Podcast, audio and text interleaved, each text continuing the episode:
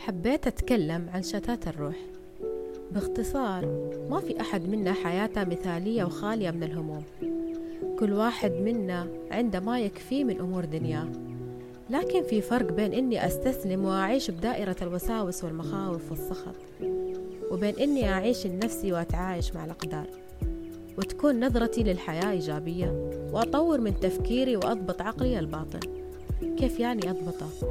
بمعنى إني أركز على كل شيء إيجابي في الحياة وأتخيل إن حياتي تكون في أفضل حال وما أركز بالماضي وأتغافل عنه. ونحسن الظن بالله بكل الأمور. إحنا عايشين الحياة من غير شر عايشينها فنختار الأفضل لصحتنا وحياتنا والخير فيما اختاره الله لنا دائما.